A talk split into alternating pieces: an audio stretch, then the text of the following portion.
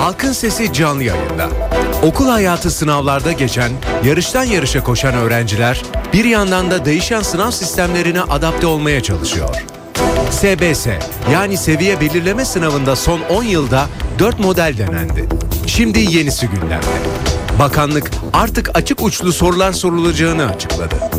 Peki çocukları test cenderisinden kurtaracak bu sınav ne getirecek? Dünyada örneği var mı?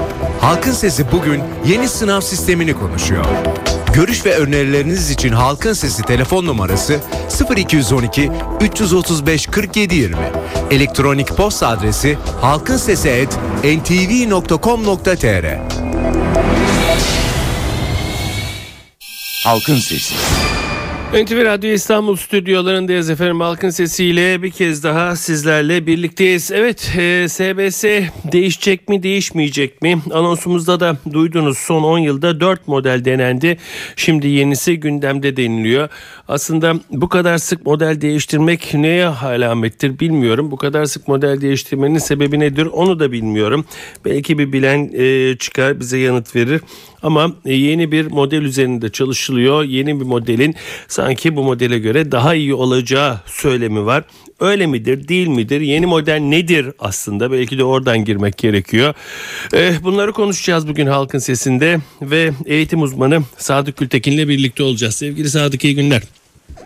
Ee, değerli hocam kolay gelsin. İyi yayınlar. Önce e, sorunuza hemen cevap vereyim. Bu kadar sistem değiştirmek hayra alamet midir? Hayra alamet değildir. Milli Eğitim Bakanlığı'nda öyle bir birim koymuşlar ki, kurmuşlar ki bu bile, e, bilim takdire şayan çalışıyor.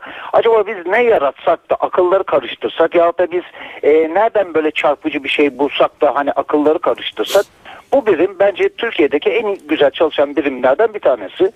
Sayın Nabi, e, Nabi Avcı göreve geldiği zaman ilk baştan ne demişti değerli hocam? E, izleyiciler de e, hatırlarlar. Hı hı. Biz sınavları kaldırıyoruz dediler. Dakika bir gol bir.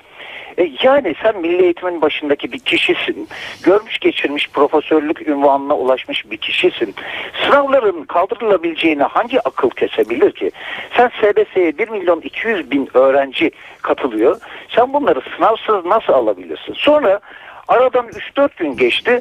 Anında çark edildi. Dendi ki bu sefer de Sayın e, Bakan tarafından yine e, 3-4 gün sonra ama fazla geçmedi. Bir hafta geçmedi. Hı-hı. Dendi ki ortada iyi giden bir sistem var. SBS işte YGS veya LGS. Şimdi durduk yere bunlarla oynamak e, çok akıl kârı olmaz. Bu sistem devam etsin. Hı-hı. Şimdi Aradan e, bir ay geçmedi. Şimdi Kazak modeli. Sayın Bakan bilmiyorum ben takip etmedim. Ya son zamanlarda Kazakistan'a gitti ya da Kazakistan'dan birisi geldi. Aklına çeldi.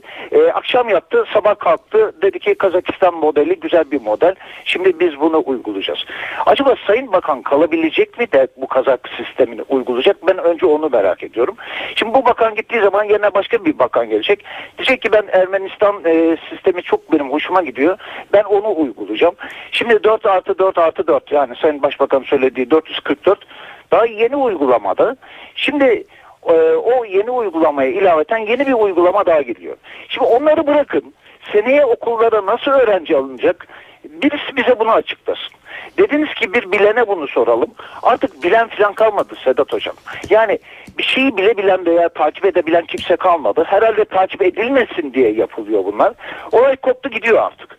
Yani akşam e, yatıyoruz bir sistem var. Sabah kalkıyoruz başka bir sistem var. Şu son günlerde sistemden geçilmiyor ortada. Okullar kapanacak. Biz e, yeni bir sistem tartışıyoruz. Şu açık uçlu sorular deniliyor. Bakın Türkiye'de bu sınav sistemini dünyada iyi yapan bir kurumumuz var. ÖSYM.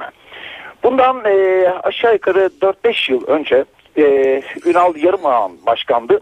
Onun döneminde de dendi ki artık bu test sistemi e, güvenilirliğini yitirdi.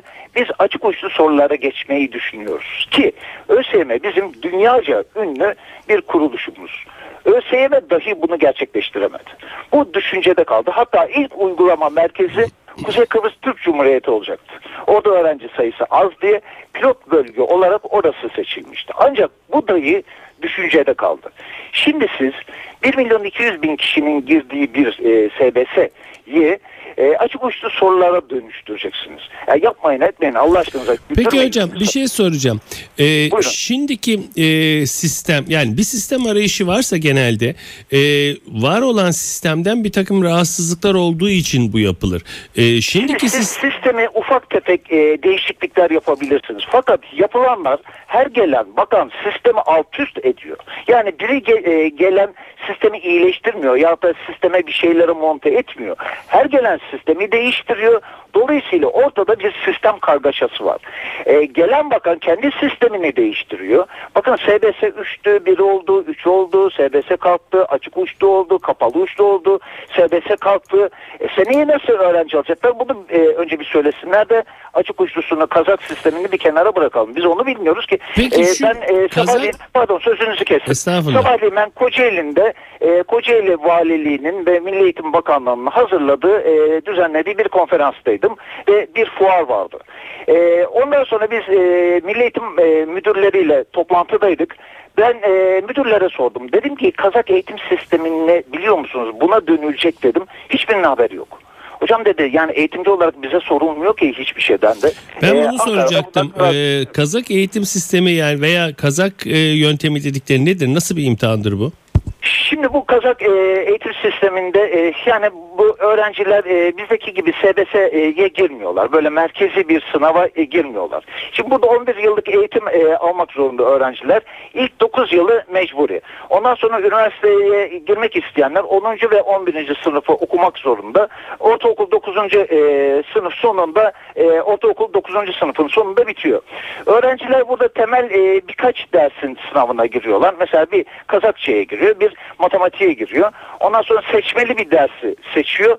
E, bir de uzmanlaştığı bir dersin sınavına giriyor. Yani öğrenci e, bizdeki gibi zorunlu olarak 4-5 derse veya işte e, gördüğü derslere girmiyor. E, kendi ana diline matematiğe giriyor. Bir tane seçmeli derse giriyor. Gene kendisi seçiyor bunu. Hı hı, hı. Bir de ondan sonra e, kendi uzmanlaştığı bir dersin sınavına giriyor. Ve bunlar e, sadece test olarak yapılmıyor. Açık uçlu sorulardan oluşuyor. Fakat burada e, şunu bilmek lazım. Yani ben e, daha o kadar detaylı incelemedim. Yani Kazakistan'ın nüfusu kaçtır? Öncelikle buna bakmak lazım. Oradan öğrenciler e, kaç ne kadar öğrenci bu sınavlara katılıyor? Yani bizde 1 milyon 200 bin öğrenci katılıyor. Siz bunları açık uçlu sınavları yapamazsınız. Yani mümkün değil. Bu sınavları kim değerlendirecek? Bu e, sınavların soruları nasıl olacak? Ve e, bunlar liyakata göre nasıl e, notlandırılacak? Peki Sadık Yani Hocam bu buradan şuraya mı geliyoruz? Yani bir sınav yapılacaksa bu sınav test sistemi mi olmak zorunda? E, Şimdi eğer yapım e, bu kadar siz öğrenci e, mezun ediyorsanız ve üniversite e, şeylere okullara alınacak olan öğrenci sayısı da belliyse e, bunun e, aşağı yukarı altıda biri kadarsa e, tabii ki sizin bir sınavı yapmanız gerekiyor. Şimdi bu yeni sistemde şu söyleniliyor. Deniliyor ki öğrenci her yılın sonunda bir yazılı sınava girecek. Bu sınav neticesinde 2'yi alırsa geçecek, 2'nin altında e, alırsa kalacak. Şimdi Allah aşkınıza ne olur bizim şöyle bir lüksümüz var mı? Öğrenciyi bırakıp öğrencinin yetişmesini sağlayacağız bekleyeceğiz ve ondan sonra öğrenci yoluna devam edecek. Bakın Sedat Hocam bizde sınıflar yetmiyor. Sınıflar 50 kişilik 60 kişilik. Siz öğrenciyi bıraktığınız zaman e, bu olay burada biter.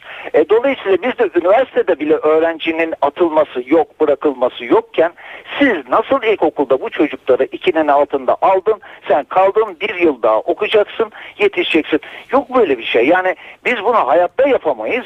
Bizim böyle e, bu lüks olarak algılanacak. Dolayısıyla bizim o kadar yerimiz ve zamanımız yok. Peki. Hocam çok teşekkür ediyorum bizimle olduğunuz için. Sağ olun. Da, e, şunu da söylemek istiyorum. Tabii. Bakın sınav sistemlerini çok sürekli değiştiriyorlar. Mesele sınav sisteminde değil. Mesele süreçte. Süreç iyi işlemiyor.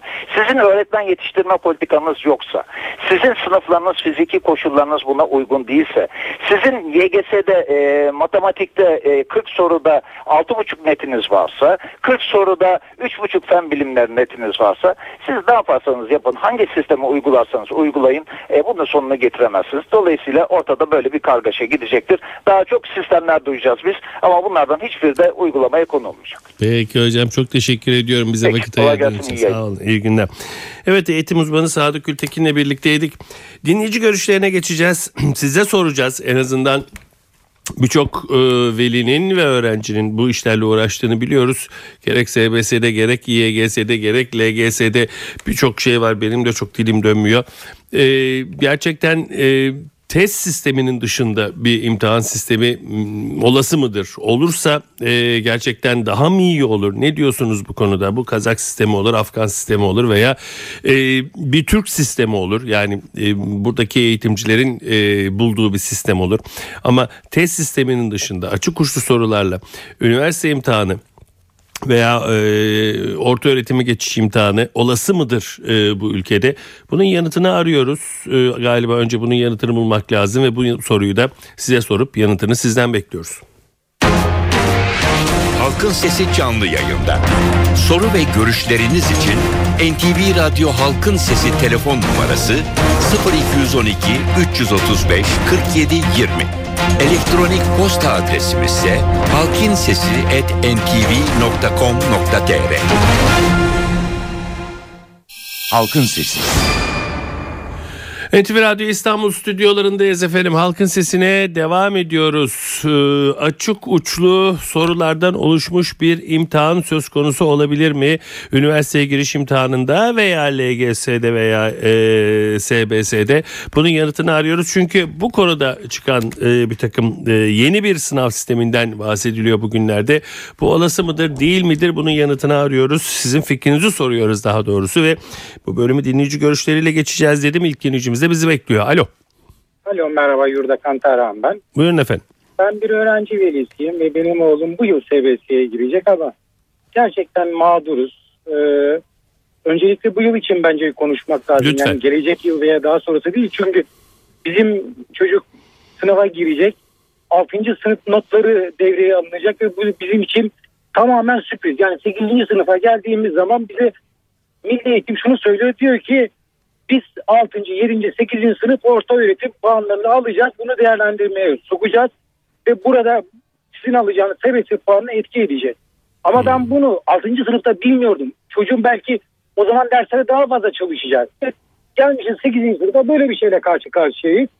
Ee, öncelikle bunun düzeltilmesi lazım. Yani böyle geçmişe yönelik bir karar alınıyor. Yani şimdi Milli Eğitim geçmişe yönelik bir karar alıp da bunu uygulamaya koyuyorsa geleceğini artık siz düşünün yani gelecekle ilgili yani SBS değişiyor. Doğru niye değişiyor? Her gelen bakan ben bir şey yaptım diye e, kendisiyle ilgili bir şey getirip koskoca Türkiye Cumhuriyeti'nin eğitim politikasını bir kişi değiştirebiliyorsa e, bizim olacağımız da budur. Ya daha da fazla ileri gitmemiz Peki. mümkün değil. Peki Sayın Tarhan çok teşekkür ediyorum. Alo. Alo, Buyurun efendim. merhabalar efendim. Ankara'dan e, okul müdürü Ahmet Azizoğlu. Buyurun Sayın Azizoğlu. Ben ben ilköğretim okulu müdürüyüm. Hı hı. Aynı zamanda da bu sınav sistemiyle ilgili de çalışmalarımız var. Evet. Biz okul müdürleri ya da öğretmenler olarak bir kere sınav sisteminden şikayetçiyiz. Öğrenciler e, teste dayalı sınav sisteminde yoruma dayalı hiçbir iş yapmıyorlar. Özellikle okullardaki faaliyetlere katılmıyorlar. Kendilerini ifade etme yeteneklerini geliştirmiyorlar. Bizim için önemli olan sınavın kökten kaldırılması. Sınav olmaması lazım. Bunun yerine e, okullarda e, okulların kendi sistemini oluşturup bir karteks oluşturması oluşturması gerekir. Bu karteks bütün yıllara yayılarak öğrencinin genel durumu değerlendirilmeli ve öğrenci buna göre yönlendirilmeli. Şimdi insanlarda şöyle bir kaygı var. Öğretmenler bunu nasıl değerlendirecek? İnsan öğretmenine güvenmezse, öğrencisine güvenmezse ne yaparsanız yapın, nasıl yaparsanız yapın bir sonuca gidemezsiniz. Onun için bu memlekette öğretmene, okula güvenilecek. Öğretmenler yönlendirdiği öğrencileri ileriki sınıflarda diyelim ki bir liseye gitti bir öğrenci. Burada bir sıkıntı yaşadıysa tekrar o öğretmene dönüp ondan bir e, hesap sorulabilecek. Bu Peki. mekanizma yavaş yavaş oturduğu zaman sınavda kalkar. Hiçbir e, öğrenci açıkta kalmaz. Peki. Peki Sayın Azizoğlu çok teşekkür ederim. Alo. Alo. Sedat Buyurun Bey. efendim. İyi Buyurun. yayınlar. İyi günler. Ee, e, Ben e, İstanbul'dan Hayrettin Özşahin. Buyurun efendim. Ee, e, Benim de şöyle bir gözlemim oldu. Benim dün çocuğumun okulunda bir toplantı vardı. Öğretmen veli toplantısı. Oraya katıldım. Alo. Dinliyoruz efendim size. Ee, Bu toplantıda gözlemlerim e, şu oldu. Yani eğitim sistemi tamamen çökmüş. Ee, niçin diyeceksiniz? Ee, yani inanın bir e, oda kadar bir yerde 45 tane öğrenci eğitim görüyor. Ve öğretmeni diyor ki ben bu 20 dakika ders veriyorum. 20 dakikada ben ne verebilirim diyor. Yani biz ne yapacağım ben yani dünden beri bir çözüm arıyorum. Ne yapabilirim? Hmm. Yani bu eğitim sistemi tamamen bitmiş gibi Peki görüyorum. Ne Teşekkür ederim. ben? Alo. Buyurun. Ee, estağfurullah siz buyurun efendim. Kiminle görüşüyoruz? Ee, Serkan Erzik İzmir'den arıyorum. Ee, iyi yayınlar efendim öncelikle. İyi günler. Buyurun efendim. Şimdi şöyle bir durum var. Geçen gün e, ailemizden bir genci e, ders çalıştırmaya niyetlendim. E, orada biraz bilgi seviyesini ölçtüm ve hayretlere düştüm. Çünkü tarihti konumuz. Ben de ta okuldan kendi bilgilerimle ki kafama artık beynime işlenmiş. Yardımcı olmaya çalıştım. Ve e, tarihin dönüm noktalarını özellikle sordum. Ondan sonra aldığım cevaplar e, çok yetersiz. E, ve gerçekten bir şeyler biliyor ama o çağrışımdan yola çıkarak bir cevap veremiyor. Şıkları okuduğumuzda ise aklına en mantıklı geleni söylüyor ama bildiği için değil. Bunu hissettim. evet, o, evet gerçekten çok hayretlere Çok güzel. düştüm. Ve e, en sonunda ben e, artık e, bir film seyreder gibi sebep ve sonuç ilişkisi içerisinde sanki bir film gibi düşün ve bunu adım adım e, işle dedim. Hmm. Beraber e, oturduk ders çalışmaya başladık. E, film anlatır gibi işte kavimler göç etti, barbar kavimler e, diğerlerini itti. E, O zaman otomatikman- anlamıştır. Evet, e, o zaman anlamaya başladı ve adeta 1450 İstanbul'un fethini yaşar bir çocuk e, tarihi öğrenmeye başladı birdenbire. Anladım. Ondan sonra e, ben şimdi düşünüyorum. Şıkları okuduğunuzda, şıkları okuduğunuzda çağrışım yaparak cevaplayan bir öğrenciye e, yoruma açık, açık uçlu soru sorduğunuzda orayı nasıl dolduracak? Yani Anladım. çünkü bir şeyler biliyor ama orayı dolduramıyor. Peki Bence, Serkan. e, Teşekkür ettim. Alo. Efendim iyi günler iyi yayınlar. İyi günler efendim. Buyurun. Adana'dan Ayhan. Buyurun Sayın Ayhan Bey. hocam, Sayın hocam sanırım yılda birkaç kez demeyeceğim onlarca kez bu eğitim sistemini sürekli tartıştırıyorsunuz. Daha doğrusu siz tartıştırmıyorsunuz maalesef tartıştırıyorlar. Yani ben fazla bugün uzatmayacağım ama sadece aklıma şu geliyor. Sanırım mevcut olan iktidar ve özellikle bu eğitimle ilgili olan bürokratlar, bakanlar yani sanki çocuklarımızın okumasını istemiyor gibi bir e, hisse kapılıyorum ben. Gerçekten yani ilginç olan işte dünyanın en büyük işte e, ilk e, 20 ekonomisi içerisindeyiz. Bu kadar iyiyiz. İşte Sayın Başbakanımız sürekli yani bunu her defasında özellikle de bu kamu spotlarında da gündeme getiriyorlar. Bir ülke düşünün ki yaklaşık 10 yıldır beri bir iktidar tarafından yönetiliyor ve bu bir milli eğitim sistemi oluşturulamıyor. İşte sürekli yamalı bohça gibi oradan buradan bir şeyler getiriliyor. Yani çocuklarımızdan ne istiyorlar hocam ya? Neden bu kadar acı çektiriyorlar bu insanlara? Yani bir gelen bakan bir öncekini tanımıyor. Bu ben yapmadım, o yaptı, bu yaptı, şu yaptı. Yani işte yani sanki hiçbir sorumlulukları yokmuş gibi bir öz eleştiri verme gelenekleri yok. Peki Ayhan Bey. Teşekkür ederim. Alo. Alo, Buyurun efendim. Ankara'dan Aziz'den Yıldız ben. Buyurun efendim. E, Ben e, bu açık uçlu açık uçlu sınavın çok adil olacağını sanmıyorum. Test e, sınavı daha adildir. Çünkü test sınavında şıklardan bir tanesi kesin doğrudur. Hmm. Açık uçlu sınavı değerlendirirken neye göre değerlendirecek, kim değerlendirecek, kendi kafa yapısına göre mi değerlendirecek? Çocuklar üzerinde bir takım oyunlar oynandığını düşünüyorum. Bunu belirtmek istedim ben. Peki efendim. Teşekkür ederim. Alo. Alo. Alo. Buyurun efendim. Ha, merhabalar. Ee, Ben İstanbul'dan Kemal. Buyurun Ee, Kemal. Ben de e, şöyle bir sorun var. Benim Hı hı. çocuğum e, okulu şu anda akıllı tahtaya geçti. E, şu anda da öğretmenler arasında e, yaygın bir konu şu. E, akıllı tahtadan internetten konuyu veriyorlarmış. Kendileri de orada e, bilgisayarda e, güzelce e, oyalanıyorlarmış.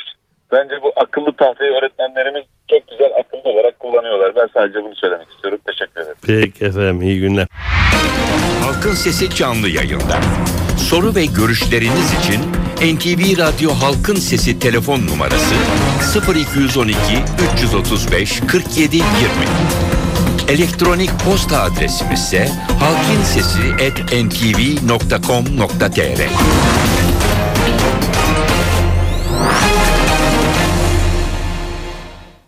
Halkın Sesi.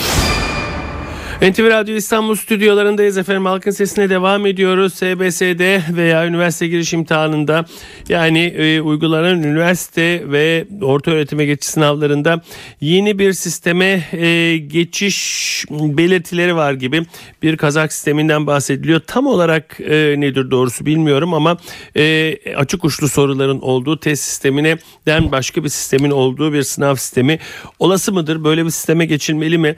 Türkiye'de böyle model işler mi? Ee, bunu konuşuyoruz ee, ve bu konudaki görüşlerinizi rica ediyoruz. İlk dinleyicimizle başlıyoruz. Alo. Alo Sedat Buyurun, Bey. buyurun efendim. İyi günler diyorum. Ben Ankara'dan arıyorum. Ali Kırmızıgül ismim. Buyurun Ali 42 Bey. yaşındayım. Avukatım. Buyurun efendim. Ee, Sedat Bey, dört çocuk babası birisiyim ben. Allah Ee, bağışlasın. iki tanesi okuyor, iki tanesi daha küçük. Hı hı. Şimdi e, yıllardan beri çocuklarımın eğitimiyle yakından ilgilendiğim için söyleyebileceğim tek şey şu. Eğer bir ülke etnik ve ideolojik problemlerini çözememişse ve e, hangi iktidar gelirse gelsin e, torpil düzeni sona ermemişse e, bu test dışında hangi sistemi uygularlarsa uygulasınlar e, güvenilirliği olmaz. Hmm. Bu mümkün değil. Ve e, nacizane benim kanaatim şudur. Mevcut hükümetin başarılı olduğu alanlar var. Ama gidecekse bu eğitim sistemine yaptığı müdahalelerden girecek diye düşünüyorum. Peki efendim. Teşekkür ediyorum Ali Bey. İyi gün- İyi günler efendim. Alo. Alo iyi günler. İstanbul'dan ben Pınar eğitimciyim. Buyurun Pınar. Ee, şunu söylemek istiyorum ki e, bizim çocukluğumuzda ben 30 e, yaşındayım. E, bizim çocukluğumuzda e, öğrenmek için eğitim an- anlayışı vardı bize yerleştirilen sınav için değil. E, öğrenmek için öğrenirsen sınavda da zaten başarılı olurdun.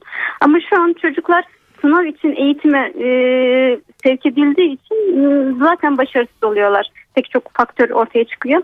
Yani Milli Eğitim Bakanlığı e, 10 senedir hiçbir şey yapamadı. E, bu hükümetin herhalde en başarısız olan bakanlığıdır e, diye düşünüyorum. E, yani sınav odaklı değil artık e, içeriğine bakılarak yani çocuklar neyi öğreniyor e, buna bakmak gerektiğini e, düşünüyorum. Peki Pınar Hanım. Teşekkür ederim. Alo. Alo iyi günler. Ankara'dan Sami Gür Kahraman. Buyurun Sami Bey. Ee, kusura bakmayın ben çok kısa keseceğim. Estağfurullah. Ee, Kazakistan'ın nüfusu yaklaşık olarak 15 milyon civarında. Az önce bir e, Hı hı. katılımcımız e, nüfusunu bilmediğini söyledi. Ben de internetten bir taradım. Ee, ben e, daha güzel bir model önerip e, yana ayırmak istiyorum. E, Afrika'da küçük bir ülke var Cibuti. Bence onun eğitim modelini e, örnek alırsak daha yararlı olur diye düşünüyorum. Peki efendim. Sami Bey teşekkür ederim. Alo. Alo. Buyurun efendim. İyi günler. Ben Bülent Seçmenoğlu Gaziantep'ten arıyorum. Buyurun Bülent Bey. Ben de bir öğretmenim. Hı hı. Ee, şöyle bir şey düşünüyorum ben. Biz okullarda yanlış bir şeyler yapıyoruz. Şöyle bir yanlış yapıyoruz. Alo. Dinliyoruz efendim sizi. Ee, şöyle bir problem çıkıyor. Okullara biz sadece sınava yönelik öğrencileri yönlendirmeye başlıyoruz. Şimdi çocuklar e, birinci sınıfa geliyorlar. Gayet düzgün kendini ifade edebiliyor. Bir cümle kurabiliyor. Ama çocuk okula devam ettiği, ettiği sürece 8. sınıfa geldiğinde bu sefer bir toplum önünde çıkıp konuşma yapamaz hale geliyor. Yani biz sadece sınava yönlendiriyoruz. Önce biz eğitim kısmını tamamlamamız gerekir. Bir de artı şöyle bir problem var. Ee, sınav sistemi ne kadar değişti değişsin 70 kişilik sınıflar var bu ülkede. 70 kişilik. 70 kişinin olduğu öğrenciler var. Anladım efendim. Peki. Var. Bülent Bey sesiniz kesinlikle diğer dinleyicimize baktık. Alo. Merhaba Sedat Bey. Merhaba efendim buyurun. Ee, benim de oğlum var. Şu anda maalesef yurt dışında okuyor. Ee, içeriye yönelik eğitim gerektiğine ben de inanıyorum. Sınavların yani tamamen çocukları e, içi boş e, sadece sınava yönelik, sadece sınavı geçmeye yönelik e, yönlendirme ve hedeflere yönelttiğini düşünüyorum. Ve e, öğretmenlerin de memur gibi görüldüğünü hissediyorum. E, memur gibi gördüğünüz öğretmenlerle geleceğe imzasını atacak insanları yetiştirmek çok kolay değil. Çünkü öncelikle olayın bence en önemli taraflarından biri de öğretmenlerin gerçekten eğitimci olup olamamalarıyla alakalı olduğuna düşünüyorum. Onlara o fırsat verilip verilmediği konusunun tartışılması gerekiyor. Sadece memur gibi görerek işte sabah şu saatte başla akşam şu saatte bitirle eğitim reformu ya da sınav sistemlerinin değişmesiyle eğitim içeriği sorgulayan eğitim sistemine ihtiyacımız var. Ama her şeyi sorgulayabilen çocuklar, beyinler, projeyle veren bir sisteme ihtiyacımız olduğunu düşünüyorum. Yurt dışında örnekleri var. Sayın e, yeni bakan e, TC ile uğraşıyor. Onunla uğraşacağına bunlarla uğraşsa ülkeye çok daha faydalı olacak. Peki efendim teşekkür ederim. Alo. Alo. Buyurun efendim. Ee, Metin Şimşek Ankara'dan arıyorum. Buyurun Sayın Şimşek. Ee, görüşlerimi dile getirmek istiyorum. Buyurun efendim. Ee, öyle anlaşılıyor ki biz bir şeyi tartmadan, ölçüp biçmeden bir karar alıyoruz. Ondan sonra tartışmaya başlıyoruz. E, birileri aklına bir şey geliyor hadi böyle yapalım diyor. Ondan sonra içinden çıkmaya çalışıyoruz gibi. Çok ilginç bir ülke olduğumuz kesin bir e, eğitimcinin e, araştırmasını aktarıyorum. Demişti ki Türkiye dünyada eğitime para harcayan en fazla para harcayan ülkelerin başlarında geliyor ama sonuçta ürettiğimiz bilgi e, pek iyi bir yerlerde değil. İşte akıllı tahtalar, tabletler diyoruz, diyoruz ama onun içerisinde ne verdiğimiz malum bir şey bilgi içeriği yok içerisinde. Yani pek aklımızı kullanamıyoruz gibi görünüyor ve eğitim sistemimizi deneme tahtasına çeviriyoruz. Bunlar Peki. Arada dinleyicimizin e, telefonu kesildi ama sanırım söyleyeceklerin çoğunu da söylemişti. Evet e, bugün de halkın sesinin e, sonuna geldik efendim. E, yeni bir sınav sistemi SBS'de ve üniversite imtihanına girişte olası mıdır? E, bunu konuştuk veya iyi olur mu? Test sistemin alternatif bir sınav sistemi e, işler mi? E, bunun yanıtlarını bulmaya çalıştık. Eğitim uzmanı Sadık Gültekin'le başladık ve sonra da sözü tümüyle size bıraktık. Sizin bu konudaki görüşlerinizi aldık. Evet. Doğan'ın dengesi yerinde oldukça ırmaklar yolunda aktıkça yarın halkın sesinde yine sizinle birlikte olmayı diliyoruz. Yapımda ve yayında emeği geçen tüm NTV Radyo ekibi adına ben Sedat Küçükay. Saygılar sunarım efendim. Halkın Sesi.